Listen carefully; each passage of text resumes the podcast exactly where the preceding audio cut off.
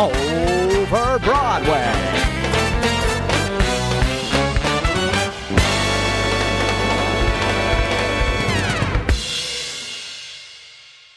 It's Connor and Meryl Kay's bits over Broadway. I love that it's now that this is our This American Life.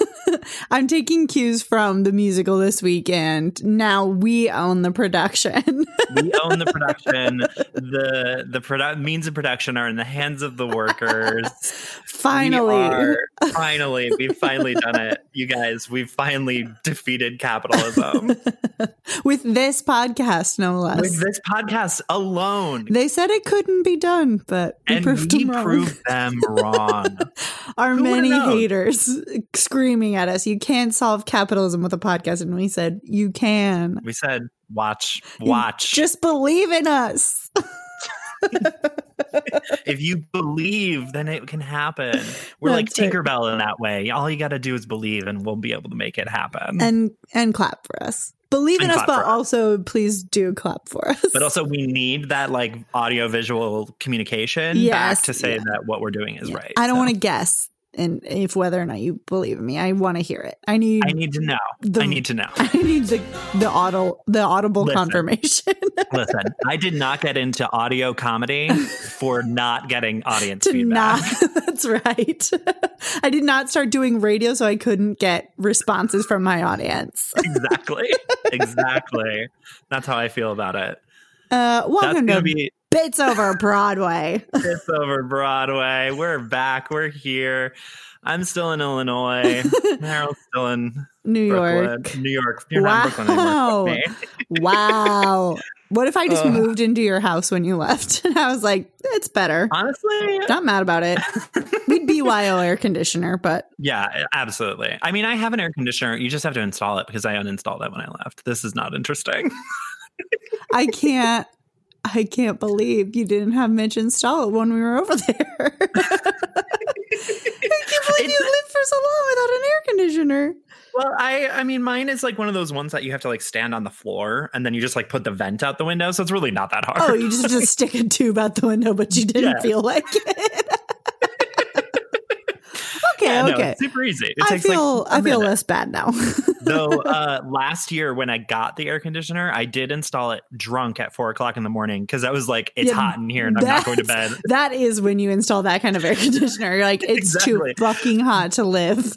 but I like messed up the way that you have to like put the insulation around the window. So it just like looked so fucked up and every piece of insulation was like it was like a fucking puzzle. So I don't have any of the installation bits anymore.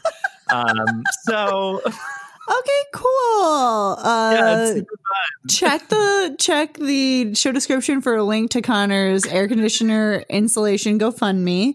I Uh, do need that please. insulation. It costs like two dollars, and it's just dollars I don't have. It's about thirty to thirty-five dollars. Please help us achieve our goal. Please help us achieve our goals. This is life-saving insulation that I cannot afford. oh, insulation for all is my program Is that I'm the- sponsoring. Is that what you're campaigning on? yeah, it's as good as anything else. I think. Honestly, that is probably what the Democratic Party would uh, be able to run a good platform on because they can't Yeah. get their foot out of their ass to do anything else. I like, but they would assure us that it's asbestos, mostly asbestos free. Mostly asbestos free. Mostly. And then we would have to have an entire fight about it over Congress over whether people even need access to Yeah. insulation. Oh, no, everyone does have access to insulation. Has access to it, but does everyone Can they? need it? Yeah, yeah. Can they get it? No, but they could, in theory, if In they, theory, they could. found some lying on the ground. and that's how I get most of my. and that's uh, where I get my from New York. insulation. Just Listen, on the street. For hmm. listeners who may be considering moving to New York, if you see furniture or anything on the street, it's free. That's right. There's even Instagram accounts dedicated to it now. So you can That's just you can just go get whatever you wanted. There was this great chicken foot table Oh my god. Oh my god. Baba Brooklyn yesterday. Thank you. I texted it to I texted a link to Mitch and I was like, I need you to go to Brooklyn right now because I was still at work. I was like, right, right now you need this. And he was like, No, and I'm leaving you. and I just all text like all caps texted back Baba Yaga table. I need You it. gotta get the Baba Yaga table. Come I'm on. sorry. That's that is if nothing else, Baba Yaga is my brand. Yes, I 100% agree. I live in a hot hot chicken house. hot, hot chicken house. That's what I'm gonna start calling your apartment now. Please do. We already Yeah. do. You should.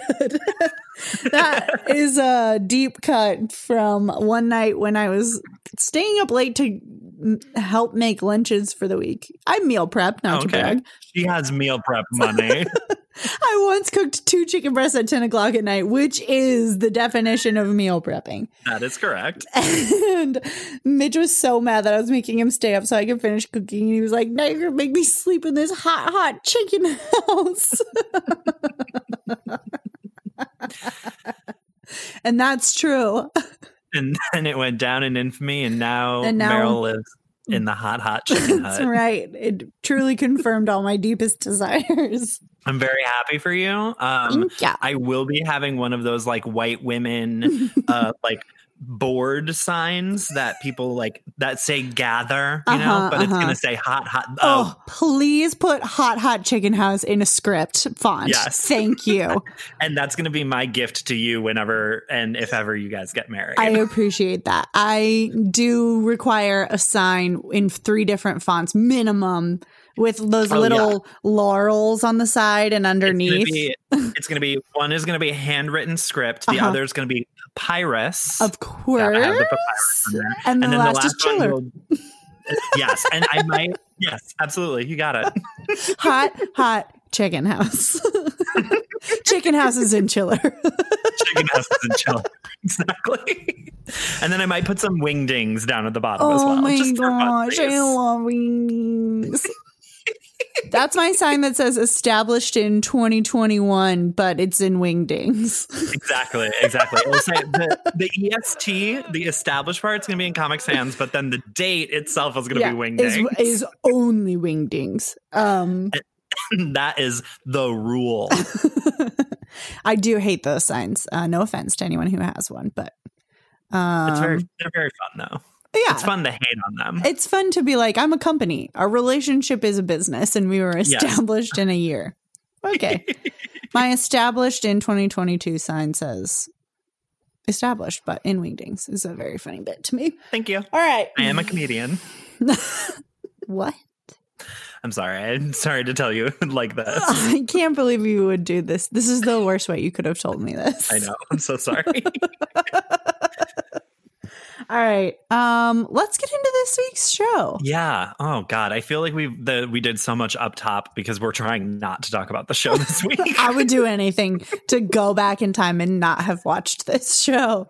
you I'm surprised you even watched it. I didn't watch it. You know, I Yeah. there was a hot second where I was like considering watching the movie last night. Um, and then I was like, um, actually I'm good.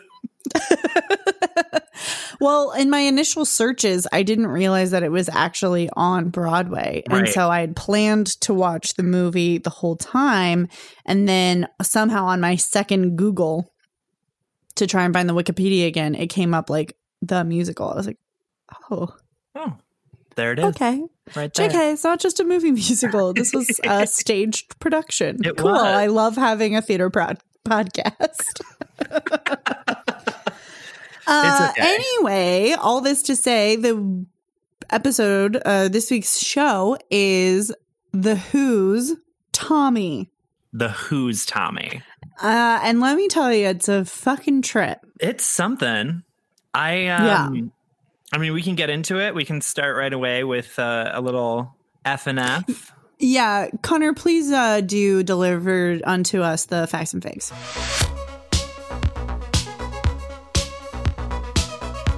Facts and figs. All right, facts and figs. So the Who's Tommy is uh music and lyrics by Pete Townshend, who is the lead guitarist of the band The Who. If you are a uh Gen Zer who listens to this podcast, The Who was a British rock band in the 60s. you probably know them from the theme song to CSI, even though that's still Yes. 25 years before you were born. Teenage, uh, they say Teenage Wasteland over and over again. That's the Who. Yes. Uh, the book was written by Pete Townshend and Des McAnuff. The uh, production history it had an out of town tryout at uh, La Jolla Playhouse in California in July 92. And then it transferred to Broadway in March of 93 and ran for 27 previews and then opened on uh, in April of 1993. And it ran until June of 1995 for a total of 899 performances. So it actually had a pretty Decent, Decent. run. run. Um, it then moved to the West End uh, in March of 96 and ran until February of 97. And then um, there were a bunch of tours and some other international productions. And then the West End revived it in July of 2015 and it ran until August. And there are uh, discussions and rumors that there's going to be a Broadway revival most likely in 2021 but at the rate that we're going right now who knows if live theater will ever come back ever again so we may never have a revival of this show and honestly i don't think that that's a bad I thing think that's okay. I'm good with it personally. i'm honestly good with it will i go see it maybe oh, if it comes and we're allowed, we're absolutely going to Oh, see we're it. 100% going to see it. But yeah. um, especially if Andy Mientus is reprising the role of Tommy because he played Tommy in um, the a Colorado production, and I do love Andy Mientus. Uh, it was nominated for 11 Tonys in the 93 Tony season, and it won five Wow. for direction, choreo, original score, and scenic and lighting designing. And then it won eight drama desk nom or it had eight da- drama desk nominations and won four. And then it also also won a Grammy award for the best musical show album. Liars. I Really going to take umbrage with the uh, best score, Tony, frankly. I uh, absolutely agree. Uh, and just a quick synopsis before we dive in deep into the show. Based on the fourth studio album by English rock band The Who, Tommy is a rock opera that tells the story of Tommy Walker, a deaf, dumb, and blind boy, and his relationship with his family and his experiences in his life. That's it.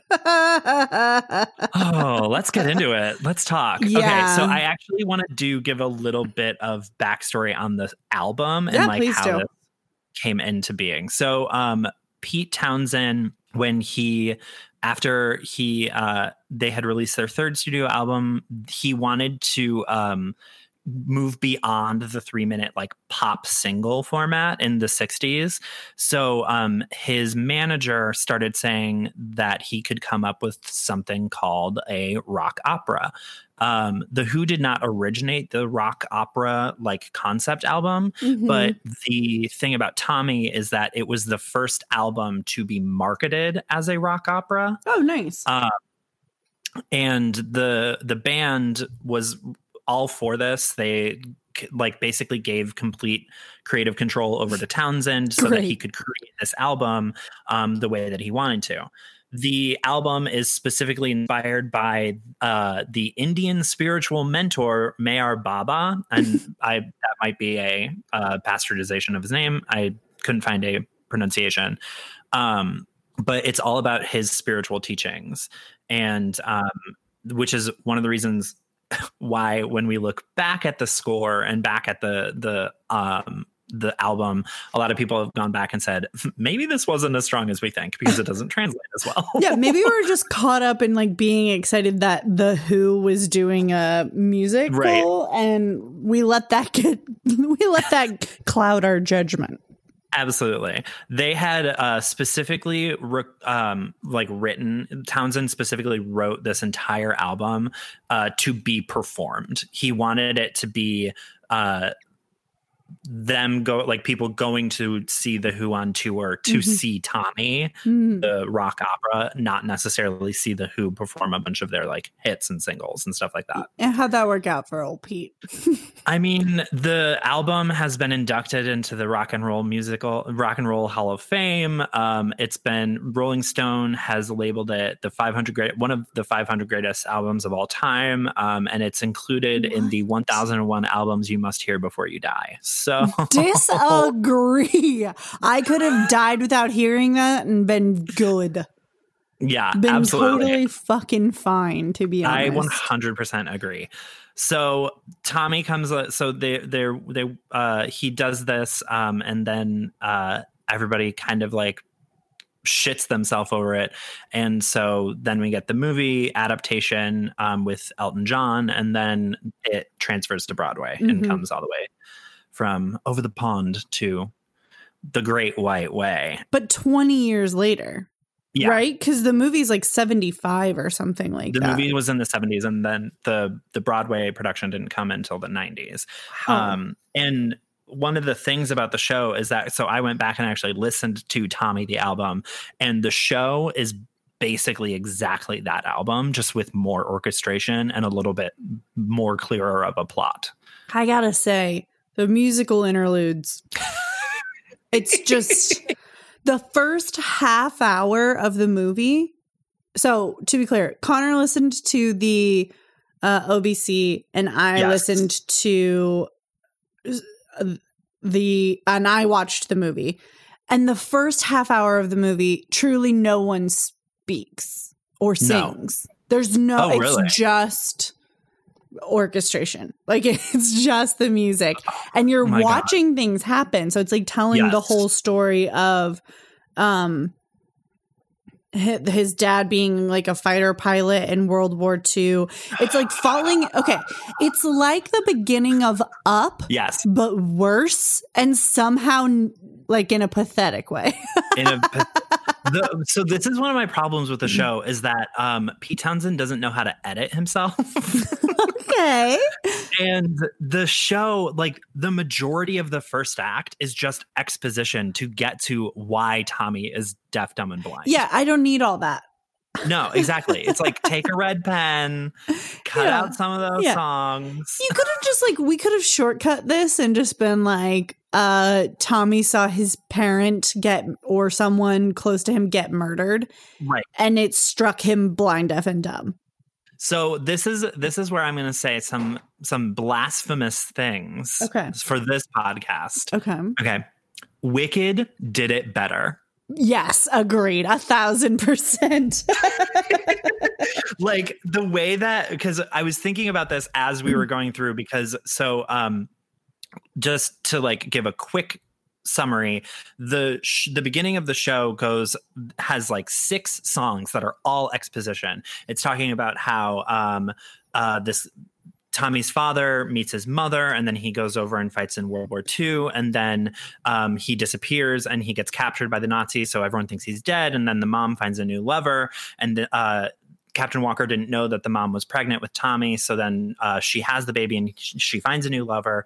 And then he gets liberated from a POW camp. So then he goes back to England to find her with a new lover. There's an altercation. He murders Tommy's or Tommy's mom's lover, and Tommy sees it Mhm. in a mirror because his mom like turned him away from the altercation, but then he saw it in a mirror. And so Mhm. that's why he's like struck deaf, dumb, and blind um, because of trauma.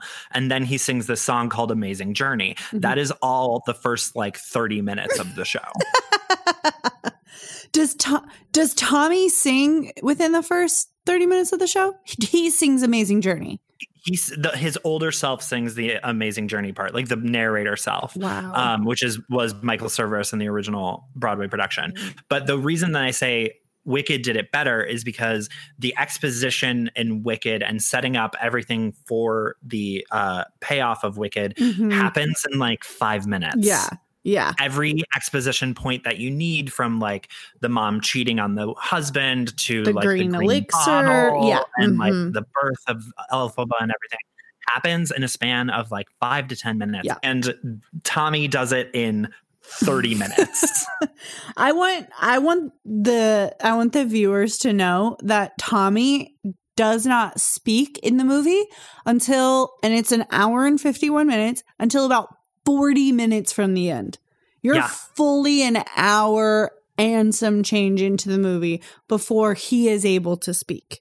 So I was questioning how that would work on stage, but a Right. narrator role makes way more sense. yes, absolutely. Because they have like younger Tommies and then they have the older Tommy who's narrating Mm-hmm. and um, uh, will occasionally sing interludes. Um, but the Michael Cerveris character eventually steps into the role of like Tommy in real time. Mhm. But that doesn't happen until halfway through the second act, exactly like the same in the movie.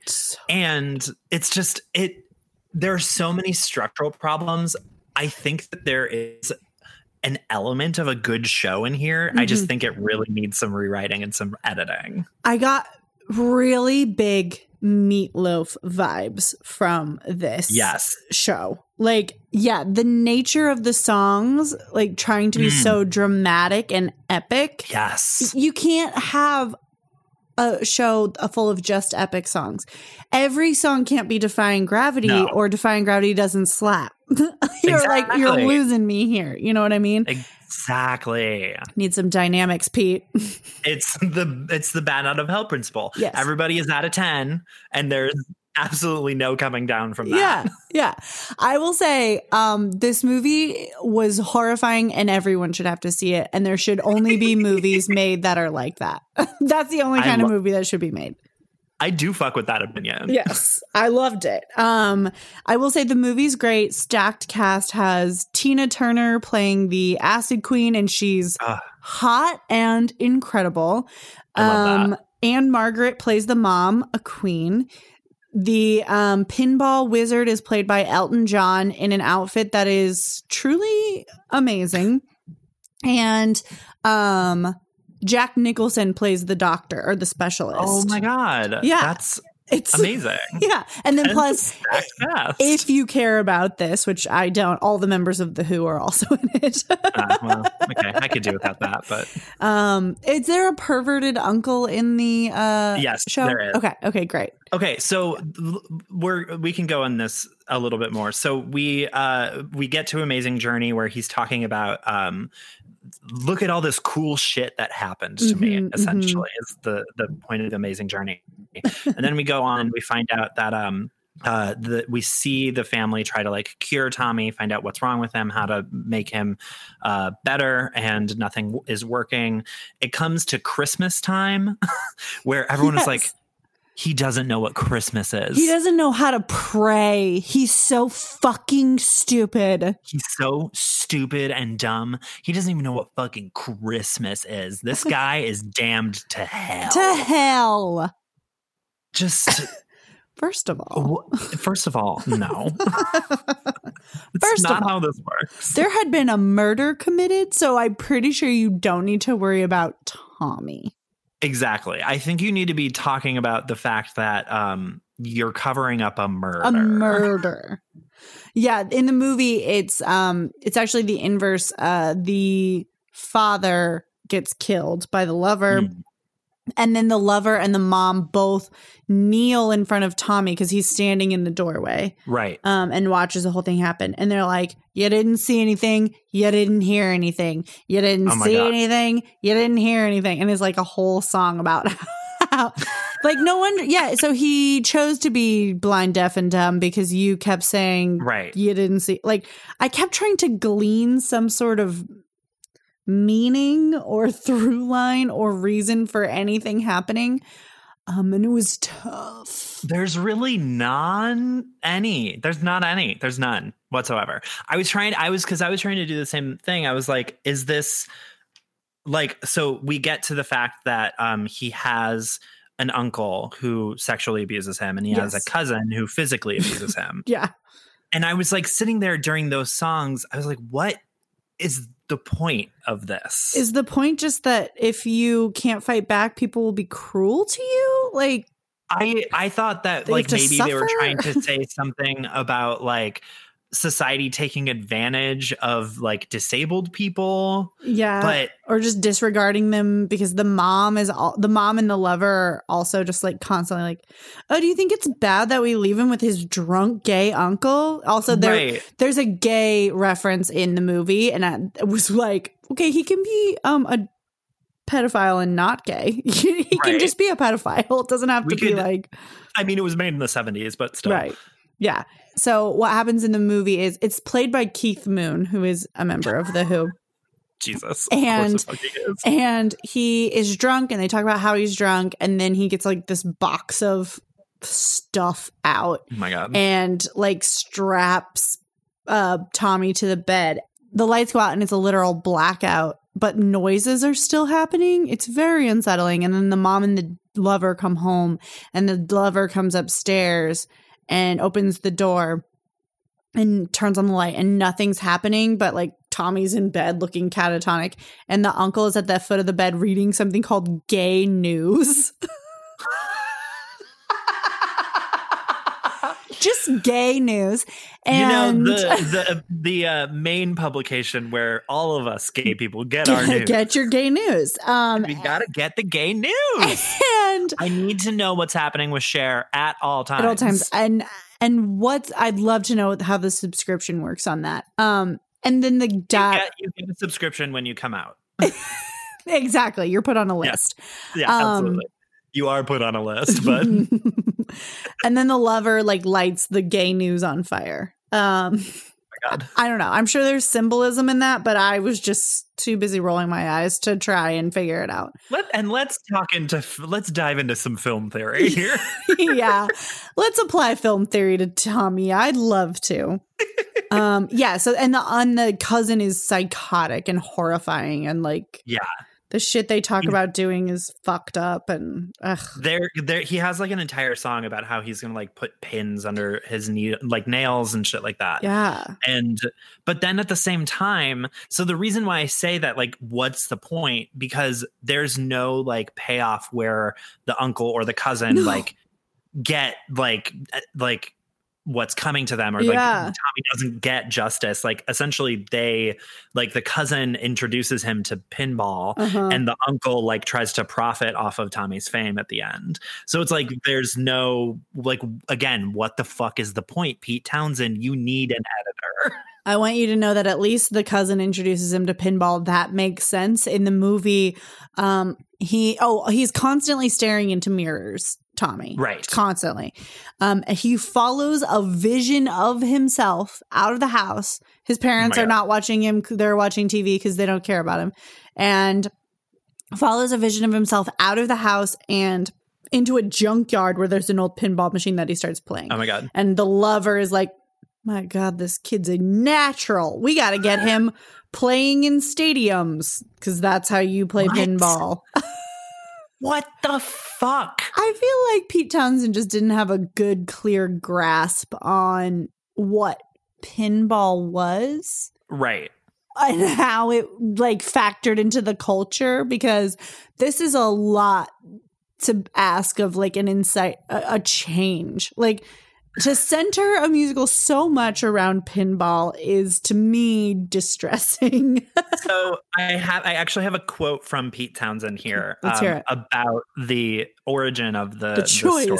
So, the choice the the the capital C choice that he made. So the quote, the package I hope is going to be called Deaf, Dumb, and Blind Boy. It's a story about a kid that's born deaf, dumb, and blind, surprisingly, and what happens to him throughout his life. But what it's really all about is the fact that he's seeing things basically as vibrations, which we translate as music. That's really what we want to do create this feeling that when you listen to the music, you can actually become aware of the boy and aware of what he's all about because we are creating him as we play. End quote. He said that in August 1968.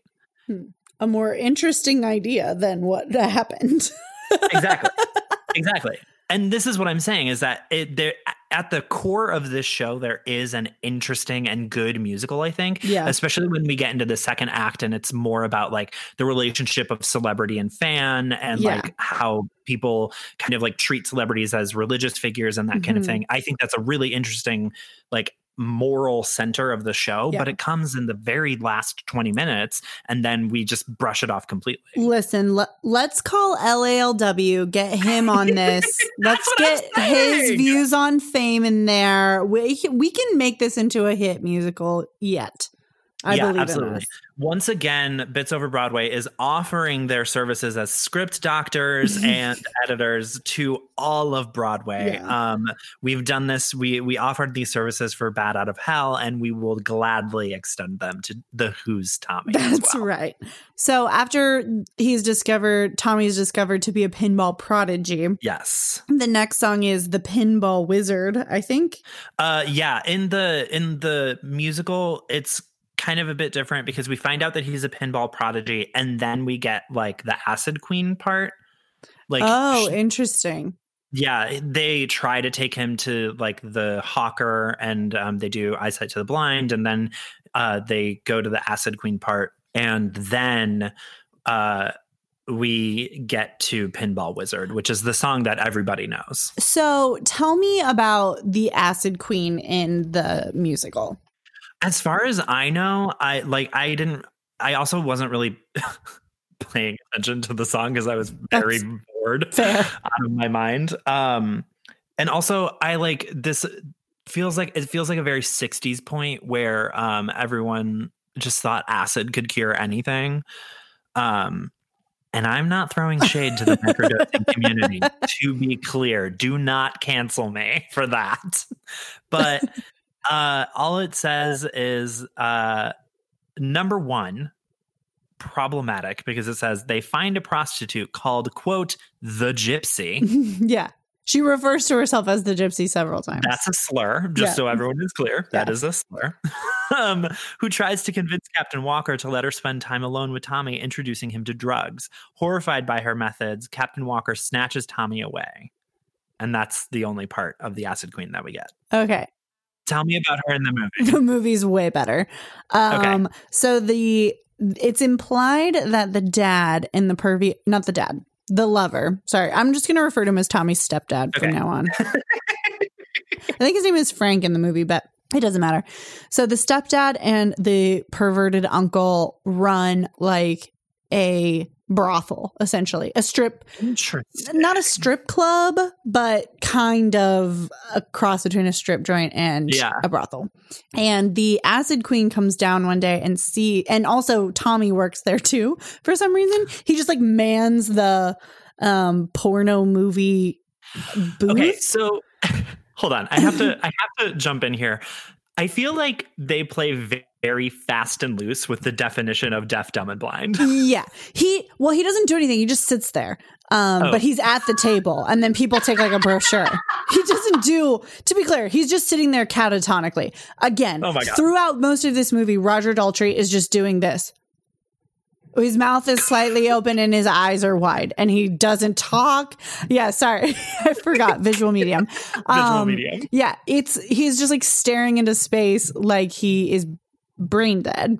Um it's great. Even when people like hit him or touch him, he doesn't like jump at the feeling of someone or anything Sure. like that. It's just like, yeah, I'll let people kick the shit out of me because I'm. He's not so much blind, deaf, and dumb as catatonic. Yeah. um, and the Acid Queen, played by Tina Turner, again incredible, uh, comes t- to the front and is like, "I'm gonna fuck this kid. Uh, that'll fix him. He's all he's so fucked up that I'll just fuck the problem out of him. Oh my god. I'm the Acid Queen, and if I can't fix his problem, no one can. At this time, also, isn't he like 16? Uh, yeah, I mean, it's not. It's not good. Whatever's happening is not good. Yeah, it's implied that she injects him with some kind of uh, hallucinogen, most likely acid. Obviously, as her name is the Acid Queen, and he trips balls, has visions of his dad, has visions of getting stabbed, being covered in poppies. My Uh, God. there are snakes and a skeleton. At one point, I had to avert my eyes. I don't fuck with snakes. No, thank you. I don't fuck with snakes either. And then he, his stepdad walks into the room after like an extended period of time and sees Tommy lying on the floor and kind of drags him out. And the acid queen is like, I'm telling you, if that didn't fix him, nothing will. um, but it's just like close up Oh God. psycho shots of Tina Turner pulling these like grotesque faces. I mean, she kills it. She's doing an incredible job, but it is a weird scene in the movie. Um, so it's kind of implied that she might have had sex with him Okay. or done something with him, but Okay. it's never shown and it's never explicit. Interesting. Mostly what it is is an acid trip. And that happens before he's discovered to be a pinball prodigy. Okay. Cool. Cool. Cool. Cool. In the show, it happens right after that uh, he becomes a Gotcha. pinball prodigy. Gotcha. But then we don't find out. We don't sing Pinball Wizard, which is the act ender Mhm. for Act One, until after the Acid Queen part, because like Mm. it shows him like being really good at pinball, and then they go to the Acid Queen, and then he becomes like famous. this famous like local hero essentially yeah, for pinball. for pinball. What the like? Why was were people just so bored in the 50s and 60s that they had nothing better to do than watch people play pinball? Like, is that what essentially this is? Is this? Uh-huh. Is it, I'm really glad that I did not grow up in the 60s then, because that sounds boring as fuck. Yeah, it's it just doesn't make any sense at all. Why? Sorry, not to skip ahead, but to get to the actual Pinball Wizard song, there's so many details about about how to actually play pinball, like that Seriously? it matters. It's just like. Uh, how does he do it? He doesn't tilt. He doesn't lift. He doesn't. I'm like, who gives a fuck about how to play pinball? That cannot be integral to this story. Unfortunately, it is. Now, here's what I will say. You can skip, you can save yourself three bucks, not rent Tommy, and just do. Google Elton John Pinball Wizard and YouTube watch on YouTube the clip, this song from the movie. Then you get to see Elton John's incredible outfit. Hear him sing this great song. You can see Roger Daltrey just be like catatonic and also playing pinball. and then um Elton John is wearing these positively like cartoonishly huge platform shoes. He's very clearly like on stilts and the shoes are giant.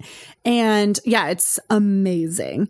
And then he loses to Tommy on stage, right? They're playing pinball against each other in some sort of amphitheater for some Okay. again unstated reason This is Pinball Wizard in the in the movie. in the movie and he he loses elton john loses and he falls off the stage he like faints off the side of the stage and they carry him away booing everyone's booing and putting their thumbs down at oh him my god. and the, all you can see are his giant fucking shoes on people's shoulders as they carry him out of the auditorium That's amazing. and they take his little pinball hat and they put it on Tommy and they carry Tommy through the auditorium and he is still catatonic and says nothing, does nothing, feels nothing, doesn't smile. Amazing. Yeah. Um, I will say, Pinball Wizard is really the only song in the show that I actually like. yes, um, correct. I it was it's a great act ender. Um, Mm, sort of. I also have some feelings about the way. I, again, I I can go deeper into my structural notes, but I'll save that. yeah, please. I'll save that for man and chair. Uh, I think that if in the way that the show exists now, um, without any rewrites, Pinball Wizard is the best point to do an Act One finale because it's a Yes, really fucking good song and it's performed really, really well, uh, especially on the Broadway cast recording.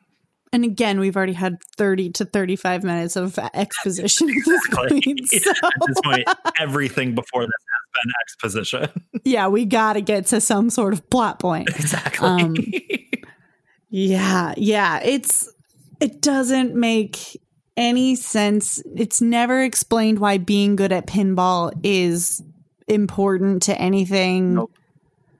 How they're getting rich off of it. It's also implied that him being so good at pinball brings like great wealth to his family. Absolutely. It's it, it's such a it's there's not a lot of like narrative like payoff at all for anything that's set up in the beginning with all the exposition. Essentially, it's just like the exposition is just there and then It doesn't interrogate like the trauma of the formative years of your life, Right. thinking your dad was dead, only to have him come back. and the the trauma of having a World War II vet as a dad, Right. like how that plays out, being in post bombed London or England generally, like It, none of that is discussed. It's all just like set up and then just like, well, the, these are the circumstances. Like, I don't need this many details for Right. a kid who just uh, doesn't talk or listen or speak. Exactly. That's fine. I don't care. You can, again, you can set up the trauma that this character um, experiences in a much more succinct way that then allows you more room and leverage to tell about For story. other songs. Exactly. I feel like they couldn't decide. They were like, well, we like the idea of Tommy, but what if we also wrote about having uh, a war dad?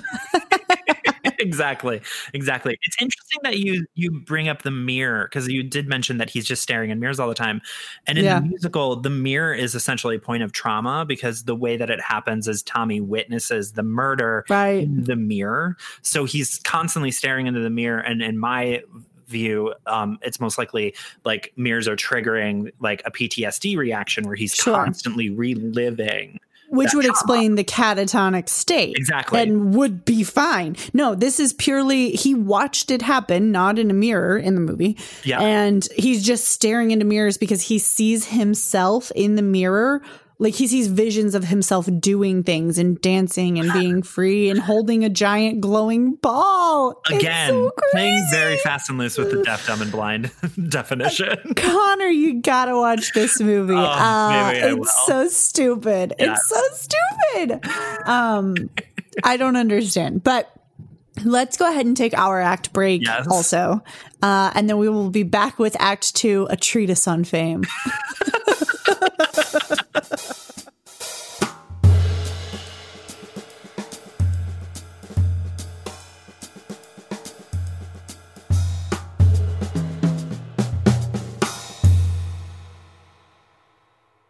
Time to attack the second act with uh, verve and vigor as though we were trying to win a pinball championship.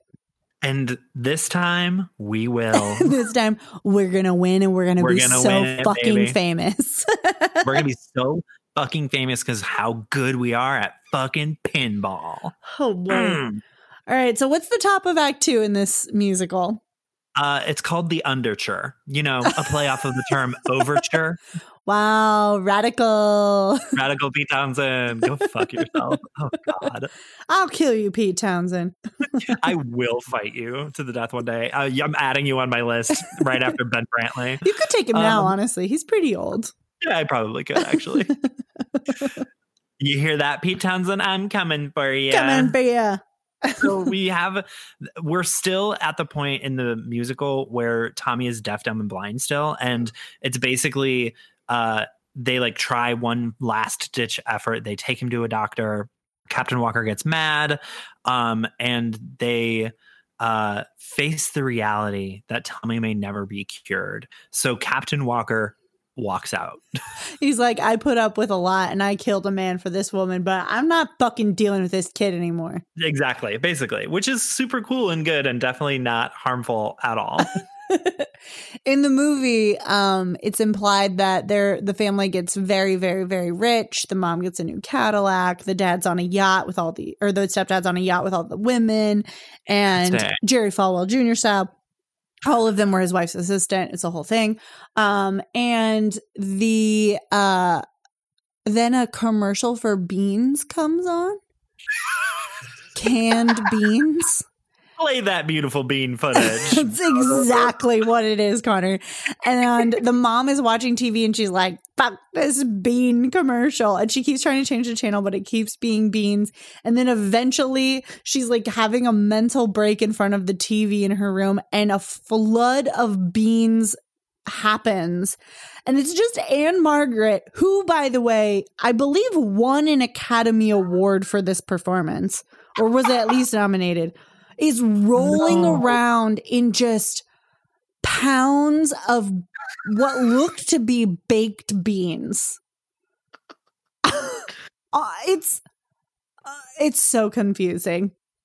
they invented bean TikTok before bean TikTok was. Roll that beautiful bean footage is a direct that's a direct quote from someone who saw this movie and just was like my kink is Ann-Margret rolling around Rolling in in baked beans. beans.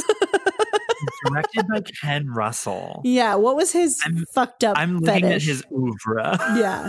Um, and then she takes him to the special. She's like, "That's it. I can't handle the beans and the fame anymore. I'm taking him to the doctor so he can talk." And so she takes him to Jack Nicholson, the specialist, who's like, "Oh, the problem is that he's emotionally deaf, dumb, and blind, not Right. physically deaf, dumb, and blind. So if you can just free him emotionally, you're good."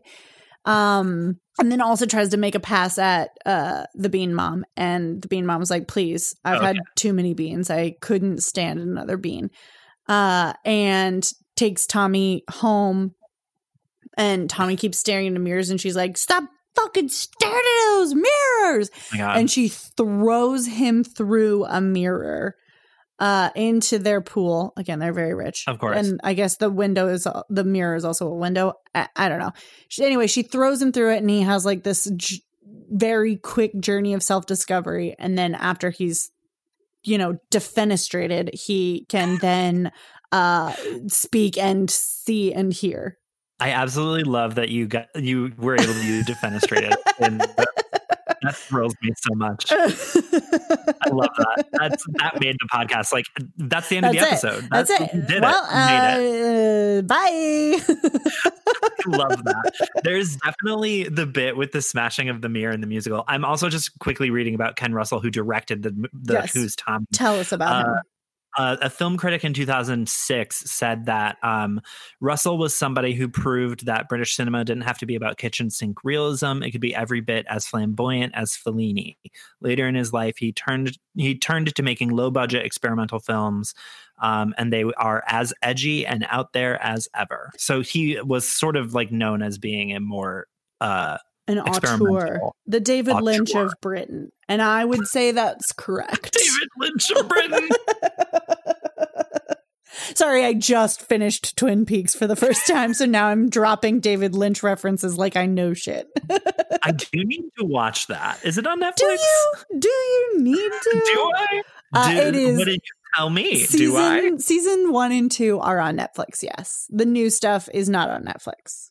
Okay, like well, I the return, and I don't think Fire Walk with Me is on there either. That's the movie. Oh, I was gonna be like, what the fuck is Fire Walk with me? Oh, you're to be saying that about halfway through the first season too. So Oh, I love that. it's fine. I would say the first season is good, but it is slow. Sure. Um, which I think is the point. It's a slow burn. And then the second season gets bad like half like a third of the way through. It takes a real sharp left and doesn't get good. After that, Interesting. I think, in my opinion. The way that people on Twitter talk about it, it is the peak of TV. Mm-hmm. Yes, I know. That's why I was like, and Mitch loved it. Like, like grew up loving it, and I was like, you know what? I'm tired of fucking hearing people on Twitter talk about this and not having a reference for it. So let's watch Twin Peaks. And he was like, yeah, let's do it. I haven't seen it in forever. And then we both got done with it, and we were like, hmm, so why everybody likes this for sure? like for real, they love this. Okay, Go all the way off, I guess. It's called Rose Colored Glasses. Look it up. to each his own. Um, yeah. Anyway, so that's Twin Peaks. Thanks for listening to our Twin Peaks pod. We are now a Twin Peaks podcast. Thank you very much. That's going to be our new uh, quarantine segment, if that ever. that's right.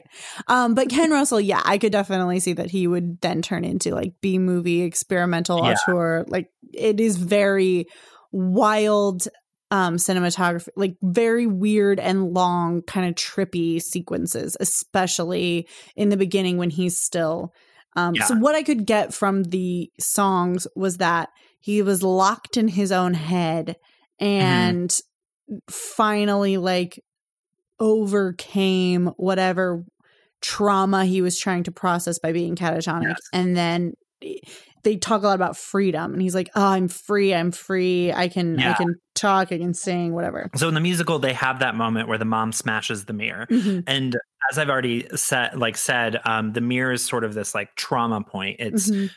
him constantly reliving his trauma because he witnessed what happened in the mirror, and then she smashes the mirror, and he sings the song "I'm Free." okay Uh, okay definitely talks about like he does the whole freedom thing, but it's really interesting uh, the way I feel like number one, I feel like that's not necessarily how reconciling with trauma works. yeah i don't think so either I mean, like again, Pete Townshend making some crazy jumps here. Some choices. Um, it definitely goes back. So this is where we get to the um, the the spiritual like mentor that he was trying to emulate Mhm. in the um through this album Okay. I was reading a little bit about like the teachings of this uh Meher Baba Uh-huh. person um from the 60s again why did every rock band have to become fucking Indian gurus in Yeah. the 60s I don't know yeah. um stupid bad uh don't do that Stupid, bad. Don't do that. Yeah, I agree. you're British St- leave those people alone. Leave her alone. alone. But essentially, uh, the in one of Meher Baba's books, he talks about um, how each soul is uh, starts off at a very uh, rudimentary form of consciousness, and then uh, develops um, an advancement towards an increasing conscious state. And then through like reincarnation and coming through these different states of consciousness eventually comes to uh the wh- what is he it, it comes to the realization that its true identity is as a god essentially.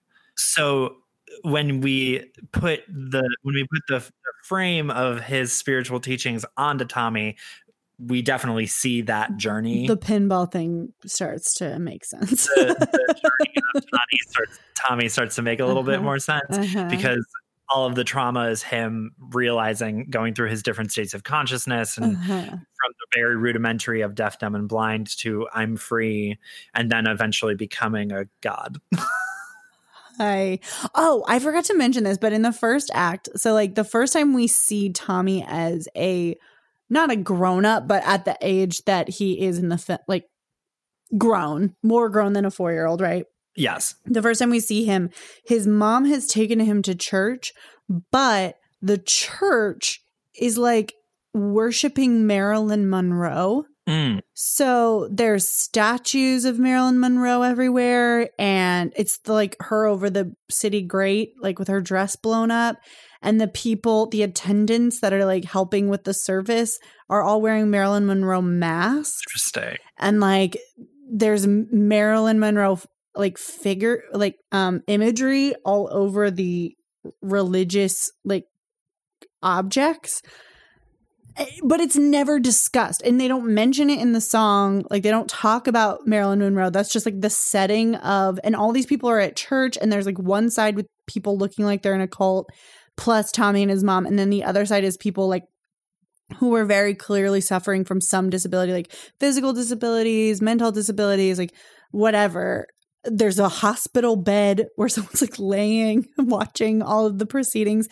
It's very weird and i don't understand it. And i don't i think it's supposed to be a connection on like the celebrity worship Yeah. and like growing up with that and like how i guess this is again never made clear i am doing not even alluded to i'm doing Right. all of the heavy lifting here Of course. that like he would then grow up to believe that celebrity worship is religious. religious leadership. Uh, like being famous is akin to religion i don't know anyway so yeah yeah the show has an interesting moral question in it in the way that we like treat celebrity and the way Mhm. that um especially in uh today's era in the way that uh stand celebrity culture and shit culture and celebrities are treated almost as spiritual leaders, or at least um, the reverence that we tend to give them is they have so much latitude within our society today.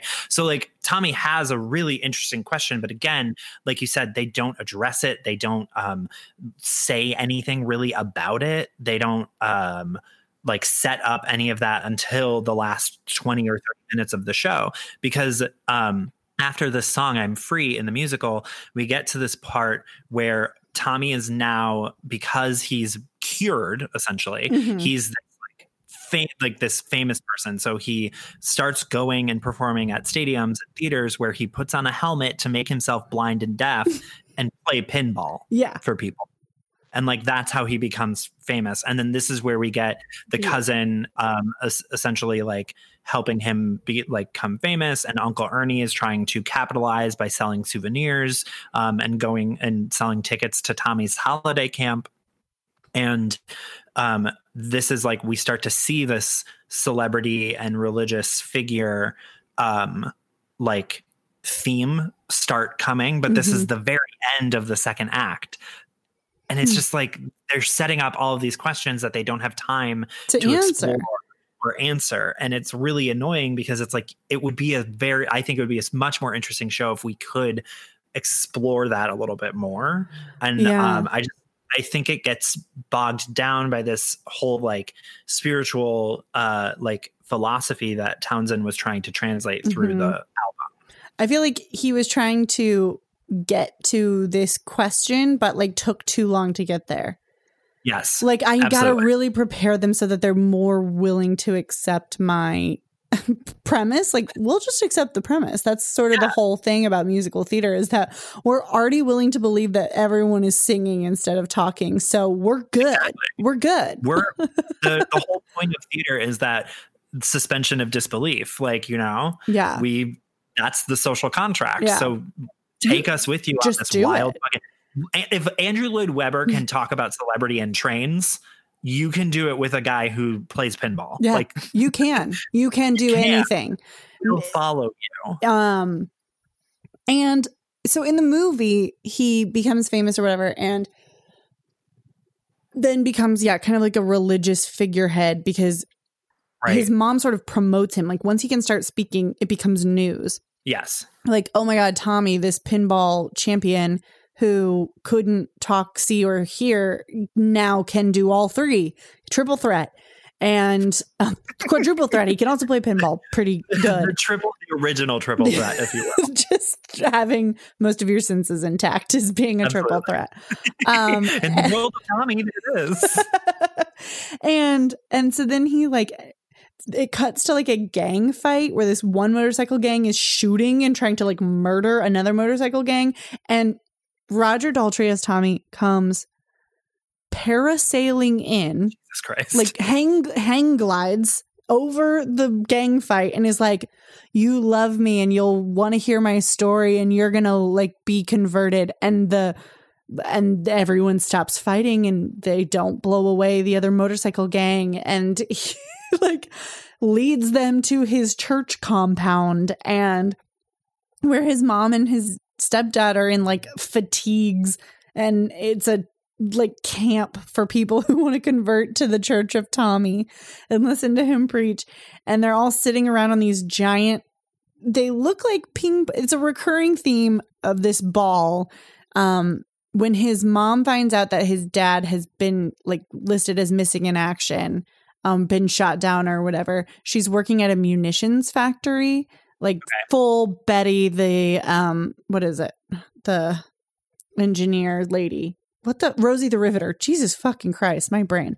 She's like full Rosie the Riveter, um, and she's holding this like she's working with a bunch of like fucking loose ammunition that is just like little silver balls, okay and she faints, and all the balls like fall all over her. These silver balls, and then the ping the the pinball ball becomes like a symbol also. right So they're on these like giant um you know at Christmas time around Ro- like around Rockefeller Center by but Yeah. on the Fox News side okay building side like on 6th Avenue there's two installations that always get put up and one of them is giant Christmas ornaments and the other one is like giant Christmas lights.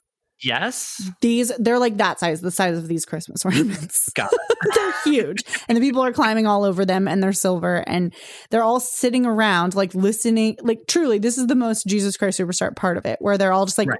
Hanging out on ruins and listening to one guy in tight pants talk and that's the 70s for you baby That is the And- 70s baby. and he gives them all these sunglasses that have been outfitted with it's like sensory depth glasses they like have Yeah. things that they can plug into their ears and a cork to hold in their mouth so they can't talk my god and he's like do this so you can achieve what i achieved like if you are also deprived of your senses you can then reach enlightenment essentially Yeah. and all the people having to be alone with their thoughts for more than two seconds obviously riot as would we all um Of course. should i be left in a quiet room to think by myself for Oh, a thank you. period of time longer than 10 seconds i too will riot um simply do not do that. To me it is an attack. And so they're No, all like is- fuck you. We're not going to do what you say. We hate you. It's an immediate 180 like yeah. about face just completely fuck you. They start trying to attack tommy. Um, the mom and the stepdad kind of try and defend him and they get killed in the Oh attempt to defend tommy. Tommy gets knocked down into between the balls and all the people like there are sirens heard and so all the people start running away from like the crime scene but not before lighting it on fire and then it's just Yeah. tommy running through the flames while his like compound burns and Oh he God. floats he like runs to a river and jumps in and floats down into a waterfall where he's just singing like i should like i don't even know what he's singing it's just like Yeah. it's over now and he's like i'm now i'm in a waterfall i should have known better Oh my god. and then it ends. It's really wild. It doesn't make any fucking sense. so so there they I they did rewrite the ending Yes. after the movie. Smart, smart idea. uh, because the the ending of the musical is it's very similar in that uh Tommy like doesn't want to be a celebrity anymore Mhm. because uh he there's this point where like one of his fran- his fans gets pummeled um during one of his performances or whatever the fuck you can call it and he says I don't want that I don't want this anymore because I, people are getting hurt because of me. So then he says, "Well, um, I don't want to do this anymore, but do you guys want to come to my house?" You just want to do a hang, like a chill guys hang. like to chill? So he like brings everybody to his house, and then um, the fan who got pummeled was asks him a question of like, "How can I be more like you?" And Tommy goes the opposite direction and says, "Don't be like me." I wanted to be like you. I didn't have my senses. I didn't know who I was. I like I only lived inside my own head for this long. I wanted to be like you and everybody gets mad at him because of that because he's telling them not to be him. and then that's when we kind of have this like question of or like that's when he sort of answers the question of celebrity becoming spiritual leader and how it's Mm. like not healthy for people because then the crowd revolts against him and sings and says like no we we won't listen to you. won't listen to you because we came here for you to tell us how to we could be more like you Mhm. and then um there's this whole thing of like Tommy, uh, the crowd leaves. Tommy is finally alone with his family, who survives the crowd in the musical. Well, and there's this question um apparently like there's this question of tommy like not having essentially been close with his family after he became a celebrity and it's essentially them like reconciling. And then mm, the end being um uh embracing them and uh reuniting with his younger selves on stage for the finale and then that's the end much more compelling somehow than the movie. um, I, I I agree because I think like with the musical they definitely leaned more into again the like the spiritual leader Yes. the celebrity Yeah. thing in the end as opposed to uh whatever the fuck they were trying to accomplish in the movie. Yeah, this seemed more like this. So they did do the trampled fan thing. Um, Sure. The whole there's a whole like side story about this little girl who comes and she's like, she does the thing we all do when we go to a concert where we're like, I'm gonna look so hot and they're gonna see me from stage and they're gonna fall in love with me. yes, Who exactly. among us hasn't done that? Um, and the first without sin condemn. Yes, yes. And so then she runs to the foot of the stage, and the stepdad like stomps on her hand so she can't climb up, and she falls down and like gets trampled. And it's this weird like side story about how she couldn't, she knew she couldn't have been with Tommy because they were way too different. She just wanted him to see her. And she falls Right. in love with a guy from California who's also in a rock band. And she gets stitches in her face and He actually What? loves that she has a scar because it's a reminder of how much she loves like celebrity and Oh he's God. famous. It's so Connor, it's so bananas and it seems so out of left field. And Yeah. then it, and it's played by like two kids, like fully Of course. nine or ten. Even the guy she like marries, who's in a rock band, she's still playing herself as a kid, and he's playing a kid playing an adult. Like What? he is a kid playing an adult. It's so weird. It's it doesn't make so any sense.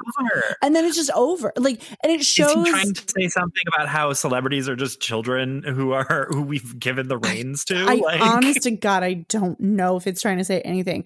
It shows Tommy in a church and shows that it's becoming more religious. Like yeah, going less from rock star more to God and Yeah. like becoming a religious symbol. And then it cuts to essentially like the compound cult of it all, where he's like created this camp. Um, also, his uh, perverted uncle is part of this business venture. and It's like welcoming people to it. The cousin is gone. He like shows up to beat the shit out of um Tommy and bounces. That's it. We didn't and never to be heard from again. of course. Yeah. yeah. No, and and th- that's one of the reasons why I think that the co- the cousin and the uncle just they makes no sense as characters because everything that's set up about them in Act One has zero payoff in Yes. the end of Act Two. Agreed. Why do we need them? Right. It's just people being shitty to Tommy. Like I feel we didn't need two full different songs No. about it. Exactly. It's just trauma porn at that point. Yeah, but it's not even like exciting. He doesn't even talk about it. He's not like it's you know, you could make the argument that Joseph and the Amazing Technicolor Dreamcoat has a little bit of trauma porn at the beginning, right? His brothers beat the shit out of him, shove him down a well, sell him into slavery. Right. then he gets accused, falsely accused of rape, imprisoned, right? But at least at the end, there's payoff. At least we address the trauma incurred. And he's like, even though you beat the shit out of me and I fell down a well and you sold me into literal slavery, Literal slavery. I am using that to become a better person and forgive you. And Exactly. Tommy's just like, that kind of doesn't matter because that's from when I was um all busted up and my brain didn't work good. And now I'm actually okay. And so I don't really care about what happened before. It's just like, exactly. what the fuck? Why did we do any of this? What is the point there's there's again there's no clarity of purpose because Oh. he was trying i feel like townshend was just when they translated the album into the stage musical he was literally just doing a literal translation and there was no editing there's barely any rewriting Mhm. between the album and the stage musical so all of these questions all of these things that he set up and are like wrestling with have literally no payoff and that's why don't do this just don't do And so don't. And so stop that. Stop. and so um the the thesis of this show right now is don't do that Yeah. I've really questioned a couple times watching this. Like, I think I fucking hate musical theater and I hate that we just let anyone do it. I hate that we're like, if you can write a song, you can do a musical because it's simply not true. No it's it's definitely not It's at all harder than it looks to write a musical. Um, and I don't think The Who and Pete Townshend achieved that, in no my not at all personal opinion. yeah the the show has a lot of problems i again i know i've said this a lot but i do think that there is an essence of a good show in here Yes. it just needs some rewrites I just would love for it to happen, you know, maybe 30 minutes into the musical and not 30 minutes from the end of the musical. I just think we could move it up a little bit and then answer all the really flesh out the questions we have. In my Um, idolized version of this show, um, the entire 30 minutes of exposition that we have at the beginning is condensed into a five minute number. Okay, Uh, Pinball Wizard comes in the middle of the first act, love it. and then the, the first act ends with I'm free. yeah, that would make sense to me. That's like that's like the perfect In the first act, he's blind, deaf, and dumb, and in the second act, he is not. Wow, what a good way to divvy that up. exactly. and then you can spend the entire second act wrestling with the celebrity versus spiritual leader question. Yes. Yeah. because you've set all that up and and then you just cut out the fucking co- uncle and cousin Yeah, completely. Chop you do them. not need You could just have Uh, like neglectful parents. It does the same. It does the same job. exactly it it, it uh, accomplishes the exact same thing Yeah. that you're trying to do with the cousin and the uncle. Right. We get the idea. People treat him like shit because he does. He is not. He is differently abled, and so Exactly. they they think he's a piece of dirt. Yeah, we get it. We all live in society. Fully understand what you were saying. you don't need a 45 minute setup for you to get to yeah, that point. And graphic description of said abuse. We're good. I'm good. We're good. We're good. We're like actually very good, Pete Townshend. Thank you. Thank you something so that we talk something that uh, we talk about a lot in writing satire is uh, uh, Uh, why your voice does your voice need to be like lent to this discussion and i'm gonna say pete townshend's was not Do we need a musical about a pinball machine wizard? Right. No. No. Not really. not really Do Yeah. we need a Helen Keller musical? Maybe. maybe Don't yeah. think we need it in the form of Tommy. Do we need it written by pete townshend not really No, I would love to see Pete Townshend write a Helen Keller musical though. And I that i am gonna say i am gonna say here a rock musical about helen keller i would watch that I would i would I watch would that attend. I would attend. A jukebox musical with the music of Phil Collins, Ugh. a Helen Keller biopic. We need to copy that right now. Okay, everyone shut the fuck up. Mitch, cut this out. We're patenting it. And we need to trademark it. We are taking this show to Broadway. This is our I swear to God, if any one of you steals this fucking idea, we will come for you. Do not understand. We have no money and we will sue. There are 10 of you. We will figure out who did it. we will know. We will know and we will sue. we, we're very litigious. We, absolutely. Here at Bits Over Broadway, our number one motto is sue first, ask questions. it's worked for us so far. We It have has. no money. Again, cannot stress enough. We have no money. How free this podcast is. uh, Connor, anything else? Or are we ready for man and chair? We're ready. All right, man and chair this for us, baby. I did not care for this musical. The best song is Pinball Wizard. Correct. It comes at the very end of the show. Again, I feel like there are a lot of structural problems. There's a lot of problems with the text itself. Um, and uh, as we have discussed at length in this podcast, I would probably not uh, listen to this show again personally. Um, and I can't say whether or not I would go see it when it eventually comes back to Broadway. Maybe I would, depending on who's in the cast. I think, um, like if it's some like really awesome people and awesome Broadway performers, I would love to go see. But if it's, uh, yeah, I think that's about it. Uh, Meryl, man in chair. Yeah, I would go see it if I was not sober. I would go see it in some sort of altered state somehow or another. Um, yeah, here's what I'll say.